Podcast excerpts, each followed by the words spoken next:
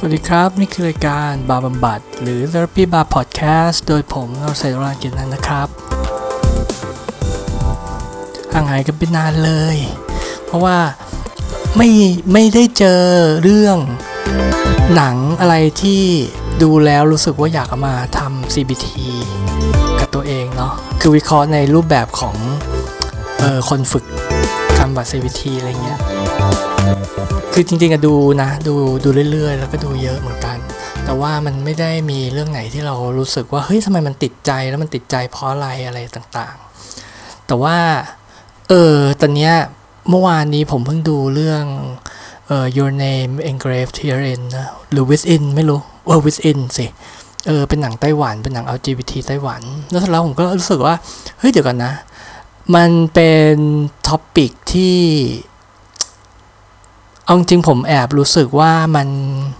มันเด็ดเต็ดนิดนึงก็คือมันล้าสมัยนิดนึงคือเขาก็ย้อนยุคไปสมัยที่เออสังคมยังไม่ยอมรับเนาะเออเกี่ยวกับความสัมพันธ์ของเกย์อะไรเงี้ยแล้วผมก็เออเออเราเพิ่งดูอีกเรื่องนึงจบ ซึ่งก็คือเรื่องแปลรักฉันด้วยใจเธอ แล้วเรามันมันมันก็มันก็เป็นธีมนี้เหมือนกันซึ่งตอนที่ผมดูผมยังรู้สึกว่า เฮ้ยเดี๋ยวนะ ที่เรามาดูอะเป็นเพราะว่าเรื่องนี้มันดังมาก มันขึ้นแฮชแท็กในทวิตเตอร์อะไรต่างๆ มันต้องดีสิ แล้วก็มีคนบอกเราว่าเป็นมันเป็นละครวายแต่ว่ามันดูแล้วไม่แบบว่าจะอ้วกอะไรเงี้ย คือไม่ใช่อ้วกเพราะว่าน่ารังเกียจนะ แต่มันเป็นเพราะมันมันหวานแล้วมัน service แฟนเกินเหตุอะไรอย่างเงี้ย แต่คือแต่คือพอดูพอดูแล้วก็รู้สึกแปลกใจว่าเฮ้ย subject matter อะมันก็เป็นเรื่องเกี่ยวกับการไม่ยอมรับตัวเอง มันต้องปิดบังอะไรอย่างเงี้ย เป็นความสับสนของตอนเป็นวัยรุ่นว่า orientation ของตัวเองเป็นยังไง คือซึ่งผมรู้สึกว่ามันแบบค่อนข้างเป็นเป็นเป็น subject ที่มันค่อนข้างเก่า มันมันจะเหมาะมากเลยถ้าสมมติว่าเรื่องนี้แบบสร้างในสมัยที่ผมเป็นเด็กเนาะแต่ว่าเฮ้ยเรื่องนี้ผมรู้สึกว่าคนคนรู้จักตัวเองแล้วก็ไม่ได้แบบมีสติ๊กมามากเท่าสมัยก่อน ก็เลยไม่คิดว่าเฮ้ยเออมันจะเป็น subject matter ของละครที่ดังมาก เรื่องหนึ่งของไทย แล้วจริงๆอะตอนที่ดูตอนที่ดูอะผมก็รู้สึกว่า เฮ้ยแปลฉันใจเธอเนี่ย ก็ได้รับอิทธิพลมาจาก Call Me by Your Name เยอะเหมือนกัน แล้วคือเรื่อง Call Me by Your Name เนี่ยมันอาจจะไม่ได้ชัดเจนว่า เฮ้ย นี่คือ subject matter ของการไม่ยอมรับตัวเองก็ต้องปิดบังจากสังคมอะไรต่างๆ มันแต่ว่า คือผมคิดว่ามันได้รับอิทธิพลในในหลาย ๆ อย่าง ตรงนู้นตรงนี้อะไรอย่างเงี้ยของของบทเนาะซึ่งไม่รู้เหมือนกันถ้าใครเห็นด้วยหรือไม่เห็นด้วยเนี่ยก็เขียนมาในคอมเมนต์ได้ แต่ว่ามันจะมีแบบเฮ้ยบางช่วงบางตอนนะรู้สึกว่าเฮ้ยเออว่ะเขาหยิบยืมมาเลยจาก Call Me by Your Name มันมันมันเป็นอะไรที่แบบเล็กๆน้อยๆไม่ใช่ไปเรียนแบบพอดหรือว่าอะไรอย่างเงี้ยก็ไม่ใช่เนาะแต่ว่าเรื่องของเรื่องคือว่าสามเรื่องเนี้ยมันเป็น LGBT หมด อ่าโอเคมันเป็นมันเป็นเกย์ทีมเลยแหละ มันไม่ใช่เป็นแค่เอ่อ LGBT ก็เลย ก็เลยคิดว่า เออมันก็น่ามันก็น่าจับมารวมพูดถึงเหมือนกันเนาะแต่ว่าอ่าแล้วทีนี้ ถ้าสมมติว่าจะพูดถึงเรื่องว่ามันเป็นเฮ้ยหนังสามเรื่องให้มีธีมเดียวกันอะไรเงี้ยมันก็ไม่ใช่ของรายการนี้เนาะอันนี้อันนี้มันก็ต้องแบบว่าเฮ้ยเกี่ยวกับจิตใจของเกี่ยวกับเรื่องเรื่องลึกๆเกี่ยวกับจิตใจนิดนึง ใช่ไหมคือคือว่าพอดีเมื่อเอ่ออาทิตย์ก่อนปีใหม่เนาะเออลืมสวัสดีปีใหม่ สวัสดีปีใหม่เนาะคืออาทิตย์ก่อนปีใหม่อะก็พอดีคุยกับเพื่อนที่ทำงานในไลน์เอาจริงผมไม่ได้ไป ผมไม่ได้ไปทำงานหรอกเพราะว่าแบบพักร้อนยาวมากเลย แล้วเขาก็ถามมาว่า เอ้ย ดูเรื่อง marriage story หรือยัง เราก็บอกว่าดูแล้ว เขาก็บอกว่าเออแนะนำไหมเราก็บอกว่าเออแนะนำก็ดีนะเขาก็บอกว่าโอเค จริงๆอะเขาก็ถามไปงั้นแหละจริงเขาก็จะดูอยู่แล้วแหละแต่เขาไม่อยากดูผมก็แปลว่าอะไร อยากดูแต่ไม่อยากดูเขาบอกว่าบางทีเรื่องที่มันแบบกินใจมากๆเงี้ยมันจะ เหมือนกับมันติดอยู่ในใจแล้วมันอินแล้วมันจะแบบเศร้าไม่หาย เออเขาก็เลยยังไม่ดูเรื่อง marriage story เนาะเราก็เฮ้ย เออว่ะคือเรื่องนั้นดีนะ แต่ว่าเราไม่ได้คิดแบบเราเราไม่ได้รู้สึกแบบนั้นกับเรื่อง marriage story เรารู้สึกว่า เฮ้ยมันเล่นดีมาก แล้วมันก็เขียนได้เหมือนชีวิตดีอะไรเงี้ยแต่ว่าเราไม่ได้เราไม่ได้เฮ้ยอิน แต่เรารู้แต่เรารู้จากว่าไอความอินแบบนั้นเป็นยังไง ซึ่งตอนสมัยเราเป็นเด็กอะ่ะเราจะได้ดูหนังหลายเรื่องที่ทำให้เรารู้สึกแบบนั้น คือมันเป็นความรู้สึกไง มันเป็นความรู้สึกที่ว่า เฮ้ยทำไมพอเราดูจบอะแล้วเรารู้สึกเหมือนกับแบบ มันไม่ใช่เศร้านะ มันรู้สึกเหมือนอกหัก แล้วมันแบบซึมไปนานเลยอะคือไม่ว่าทำอะไรเราคิดถึงอันเนี้ย แล้วมันจะรู้สึกเหมือนกับแบบเฮ้ยเหมือนมี เหมือนมวลมวลทอง นึกออกไหมใครผมผมคิดว่ามันความรู้สึกมันหมายมันเหมือนกับตอนที่เวลาเราอกหักหรือผิดหวังจากความรักมากเลย แต่ว่ามันเกิดจากหลังจากที่เราดูหนังนะ ซึ่งผมก็ เออ นึกในใจว่า เออ ว่าเราจริง ๆ เราก็เคยมีความรู้สึกนี้บ่อยเหมือนกันเนาะ ตอนเป็นเด็ก หนังเรื่องนี้เรื่องนั้น อันที่แบบจำได้เลยว่า ว่า ว่า ดูเสร็จแล้วก็มีความรู้สึกแบบนั้นก็อย่างเช่นเรื่องเอ่อ The Wedding Banquet เป็นหนังไต้หวันเหมือนกัน อันนั้นกำกับโดยแองลีนานนานมากแล้วล่ะ แต่ว่า คือจริงๆมันก็จบแฮปปี้นะ ถ้าจะไม่ผิดคือผมไม่ได้ดูนานมาก แต่ว่าเรารู้สึกแบบนั้นนะไปนานมากเรารู้สึกเหมือนเราอกหักหลังจากที่ดู อีกเรื่องหนึ่งที่นึกออกก็คือเรื่องเอ่อ The English Patient ซึ่งอะโอเคเรื่องนี้แม่งโคตรเศร้า เศร้า เศร้าจริง เศร้าจริง จริงจังมาก แต่ว่าเราก็ไม่รู้ทำไมว่ะ ก็คือเรารู้สึกแบบอกหักไปนานมาก จากเรื่องนั้น เออแล้วก็อันนึงอีกเรื่องหนึ่งนะก็น่าจะเป็นเรื่อง เป็นหนังส่วนใหญ่ของวองคาไวโดยเฉพาะเนาะ Happy Together เนาะก็เรื่องนั้นนะ่ะพอเราดูจบอะเราก็รู้สึกเราก็รู้สึกเหมือนเราอกหักไปนานเหมือนกัน แล้วมันก็จะมีเรื่องนี้เรื่องนั้นน่ะอ๋อแล้วก็มีอีกเรื่องหนึ่งคือเรื่องเจมส์บอนเอ่อภาค The, The Living Daylight เนาะซึ่งมันเป็น เป็นเจมส์บอนเรื่องแรกที่ทิมอธีดาวตันแสดงเป็นเจมส์บอนเราก็ไม่รู้เหมือนกันว่า คือถ้าสมมติใครฟังอยู่ว่าเดี๋ยวนะ Wedding Banquet English Patient Happy Together James Bond The, The Living Daylight มันมีอะไรเป็นคอมมอนตีมหรอ เราถึงรู้สึกอกหักอะไรเงี้ยเออมันอธิบายยากเนอะซึ่งซึ่งซึ่งพอเรานึกได้ดังนี้ เราก็เลยคิดว่า เฮ้ย เออว่ะไอสิ่งอารมณ์ อารมณ์ที่มันมันก็แอบรบกวนอะจริง ๆแล้ว เราอะแล้วแต่เราไม่เข้าใจความรู้สึกอะเราก็น่าจะมาทำเราก็น่าจะเข้ามา process มันเนาะซึ่งถ้าเป็นตะก่อนเป็นตอนเป็นเอ่อ therapy bar podcast ตอนแรก ๆ ที่ผมยังไม่ได้เริ่มเอ่อหัด CBT เงี้ยผมก็จะเรียกว่าเออมา process feeling ตัวเอง แต่ว่า พอหลังจากเรียนแล้วเนี่ยเออเราก็เราก็มีทูหลายอย่างแหละ เราคือจริง ๆ ทุก ๆวันที่เออเราอาสาบำบัดมา เราก็ต้องฝึกตัวเองไปด้วย เพื่อที่ว่าเฮ้ยเราจะได้เออเหมือนกับเคยเคยเคยเดินเข้าไปในสวนที่ที่มันเราไม่รู้แผนที่เนาะแล้วมันก็มีแต่หมอกเนี่ยถ้าวันหลังเรารู้แล้วว่ามันเดินไงวันหลังเราจะได้พาคนอื่น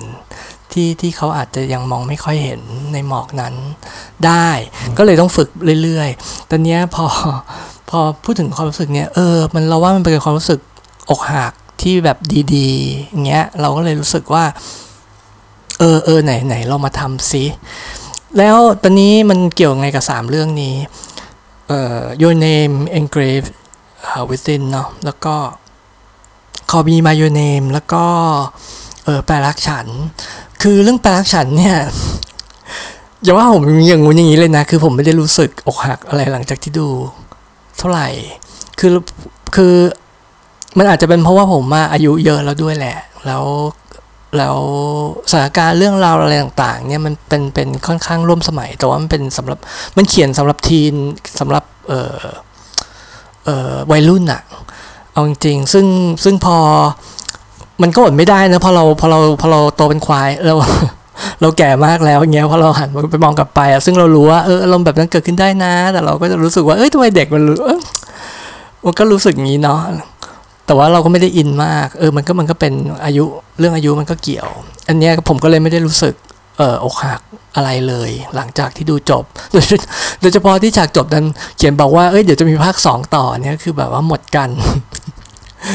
มันมันไม่รู้สิมันทำลายความนั่นทางอารมณ์ไปความลึกทางอารมณ์ อารมณ์ไปเยอะเหมือนกันนะที่เรารู้ว่าอ๋อเอาจริงๆนี่มันกลางเรื่องนี่หว่าอะตอนนี้คือเอ่อ call me by your name เนี่ยผมผมรู้สึกนะ แต่แต่ไม่มากเท่าไหร่ คือแค่รู้สึกว่าเฮ้ยเราชอบความงดงามในเรื่องมากมากกว่า แต่ว่าไม่แต่คือรู้สึกอกหักแหละ แต่ว่ามันน้อยกว่าสมัยก่อนมาก ซึ่งตอนที่ออกมาจากโรงอะไรเงี้ยเราก็ยังคิดอยู่เลยว่า เออว่ะเรายังมีความรู้สึกแบบนี้อยู่ แต่ว่าซึ่งเราไม่รู้ว่ามันแปลว่าอะไรไอ้ความรู้สึกอกหัก เพราะเราไม่ได้ไปเกี่ยวอะไรกับเขาถูกปะแต่ว่าเรารู้สึก แต่ว่ามันไม่เยอะเท่ากับตอนเป็นเด็กอีกแล้วเออแต่เราก็รู้สึกดีกับหนังแล้วเราก็ก็ยังเป็นหนังที่ที่ที่ที่ผมชอบดูเนาะเอาแบบว่าซื้อเก็บไว้ดู เพราะมันถ่ายด้วยฟิล์มแล้วแบบว่าเออ cinematographer เนี่ยก็เป็นคนไทยอีกต่างหากซึ่งแบบเออมันก็มันก็ต้องดูอะเออผมก็ชอบถ่ายฟิล์มด้วยอะเออมันเออมันมันสวยอะอืมแล้วอะไรต่างๆเนี่ยเนาะอ่าส่วน your name engraved here uh, within เนาะอันนี้ผมรู้สึกค่อนข้างเยอะเลยแหละ พอตอนดูจบว่ามันแบบ เฮ้ยโหเรารู้สึกอกหักอะ่ะ มันรู้สึกเหมือนกับแบบโอ้โหเออ มันเจ็บอะแล้วเราก็แปลกใจตัวเองเหมือนกันว่า อ๋อ เออวันเนี้ยเพิ่งพูดกับเพื่อนวันก่อนเอง ผมเพิ่งดูเรื่องนี้เมื่อวาน แล้วเมื่อวานเรายังอุตส่าห์คิดเลยว่า เราคงไม่รู้สึกแบบนี้อีกแล้วแหละ เพราะเราแก่แล้ว แล้วขณะตอนที่ดูเรื่อง Your Name Engraved Within เนี่ยนะ เราก็รู้สึกว่าเราก็เราก็คิดในใจด้วยนะ คือมีความคิดตลอดเวลาว่า อืม เป็น subject matter ที่เก่า คือเป็นเรื่องคือคือมันก็เป็นเรื่องเกี่ยวกับเฮ้ยสังคมไม่ยอมรับอะไรอย่างเงี้ยแล้วก็พระเอกไม่ยอมรับตัวเองอะไรอย่างเงี้ยคือเรารู้สึกมันเก่าแล้วเราแบบรู้สึกมันล้าสมัย แต่แต่พอตอนดูจบอะทำไมมันรู้สึกวะใช่ปะอันเนี้ยมันก็เลยคิดว่าเออมันมันอาจจะต้องพูดถึงนิดสักนิดหนึ่งละตอนเนี้ยพอ เรามาลองลองมาถามตัวเองดูว่ามันคืออะไรความรู้สึกเนี้ยมัน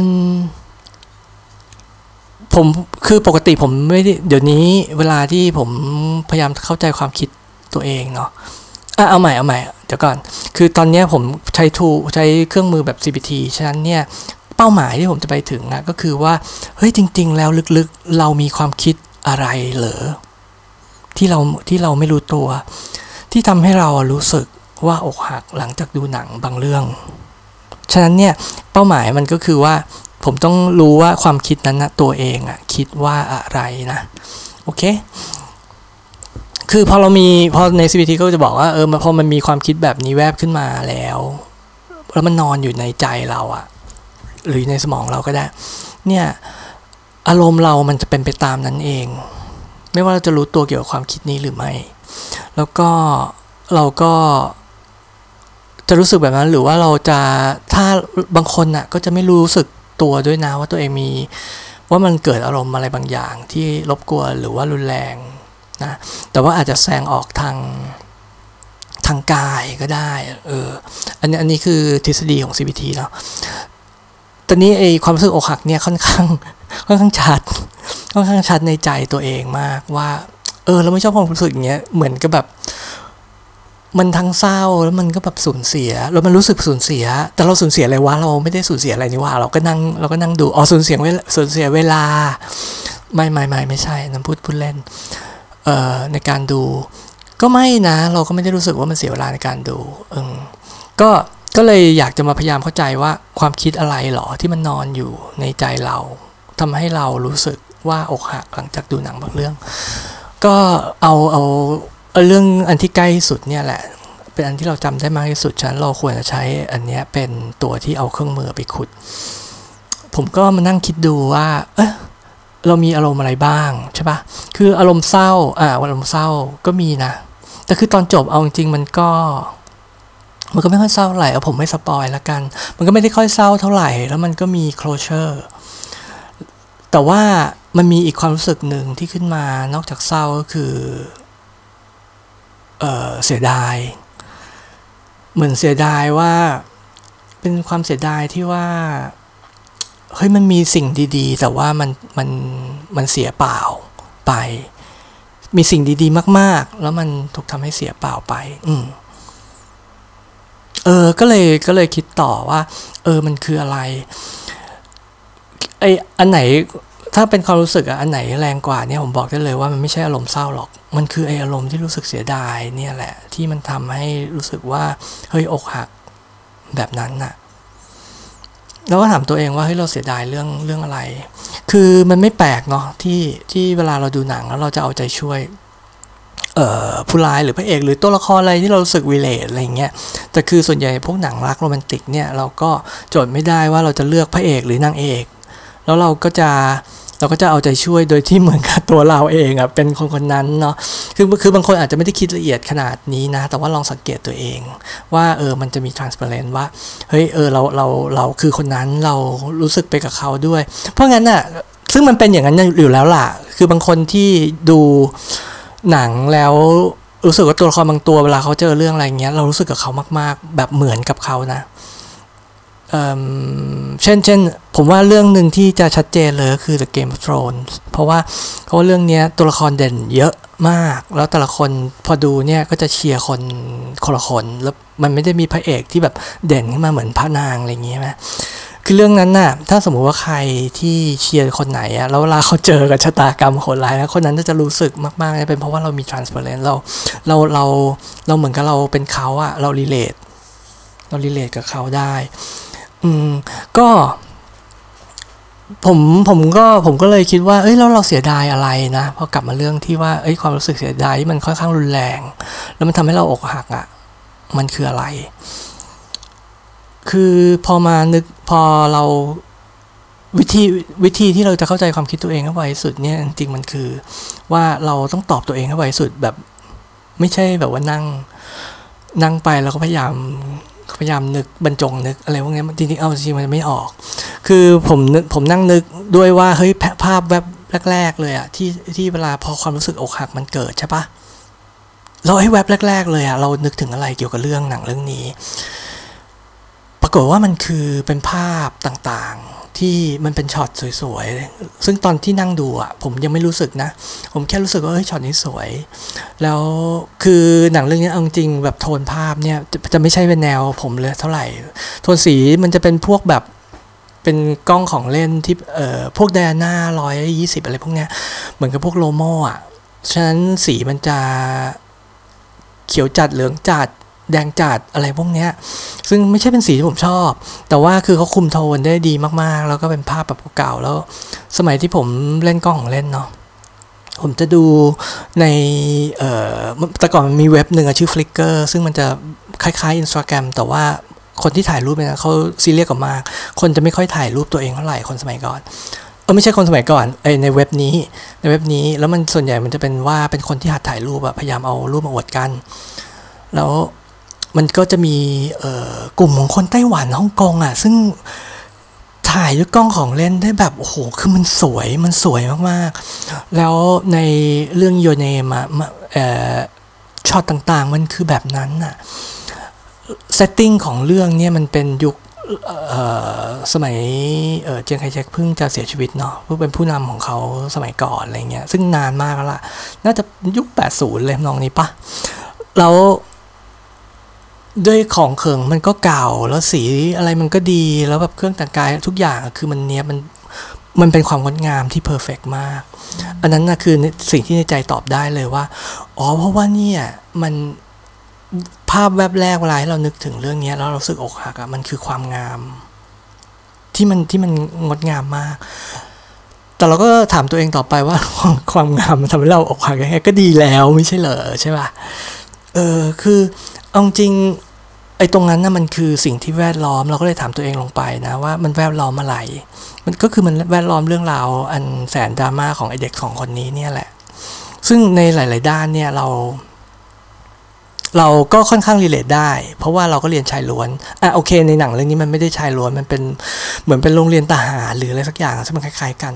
แล้วมันเป็น boarding school ซึ่งเวอร์กว่า แต่ว่าแต่ว่าเราพอ relate ได้เนาะแล้วเราก็เออ จากประสบการณ์เก่าๆของเราอะไรเงี้ยมันมันมันคือเดี๋ยวนะจากประสบการณ์เก่าๆของเราตอนเด็กๆอะ่ะเรารู้ว่าเฮ้ยความรักของวัยรุ่นเนี่ยมันเป็นความรักที่แบบเฮ้ยมันฮอร์โมนล้วนๆเว้ยมันไม่ได้แบบมานั่งคิดว่าเฮ้ยคนนี้ดีไม่ดีตรงไหนแล้วมันมักจะเกิดจากที่ว่าเราสนิทกับใครแล้วมันแบบ เฮ้ยมันแบบเกิดขึ้นเองอะสมัยก่อนมันยังไม่มีแบบว่าเป็นมีใครเป็นเซเลบแล้วก็แล้วก็ยังไงอะดังขึ้นมาแล้วไปมีคนไปกรีดกรีดอะไรเงี้ยมันไม่มีมันมีแบบเฮ้ยเพื่อนเพื่อนๆกัน แล้วก็อยู่ๆมันไปสนิทกันมันก็เลยเออรู้สึกว่าชอบคนนี้ขึ้นมาอย่างเงี้ยซึ่งมันคือมันคือเซตติ้งเดียวกันเลยกับกับกับในหนังเรื่องนี้ มันทำให้เราซึ่งเดี๋ยวก่อนนะ ก่อนที่ใครจะเข้าใจผิดว่า เรื่องราวของเราเหมือนเรื่องราวในเรื่องนี้นะคือมันไม่ได้ดราม่าขนาดนั้น แล้วมันก็ไม่ได้แบบ มันก็ไม่ได้เศร้า แล้วมันก็แบบว่าโคตรแบนๆอะ มันไม่ได้แบบว่ามีมีขึ้นมีลงอะไรมากขนาดนั้น แต่ว่าเนี่ยมันก็เออมันมันมันมันมันทำให้เราเหมือนกับเราไปแปลอะอันเนี้ยเขาพอเราถามตัวเองว่าใช่ไหมเนี่ยคือมันใช่เลย เราเหมือนกับแปลว่าเรื่องราวของเราไปอยู่ใน setting อันงดงามของหนัง เรื่องนั้น ไอ้งดไอ้ setting ที่แบบเป็น Lomo อะไรพวกนี้นะ ที่เมื่อกี้นี้ผมอธิบาย แล้วอย่างหนึ่งคือแบบ เราก็นึกถึงด้วยว่า เอ้ยไอ้สองคนเนี้ยที่มันเล่นซึ่งเอาจริงมันไม่ใช่เด็กหรอกมันมันก็เป็นนักแสดงแหละ แล้วซึ่งแน่นอนว่านักแสดงเขาจะเลือกมา มันก็ต้องหน้าตาดีสุดๆ คือหน้าตาดีไม่ใช่สุดๆอะคือหน้าตาดีที่สุดใน